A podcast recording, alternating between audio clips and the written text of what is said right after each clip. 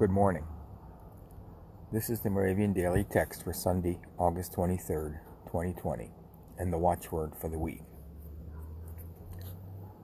The watchword for this week is Romans 12, verse 2. Do not be conformed to this world, but be transformed by the renewing of your minds, so that you may discern what is the will of God, what is good and acceptable and perfect. The text for today is Psalm 62, verse 8. Trust in Him at all times, O people. Pour out your heart before Him. God is a refuge for us. The teaching text is 1 John 5, verse 14.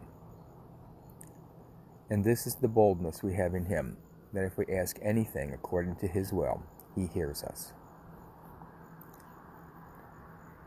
Let us pray. God, in our weakness, we fail to come to you when we need you the most. When we do strike up the courage to approach you, may your inviting arms reassure us that we are always welcome. Amen.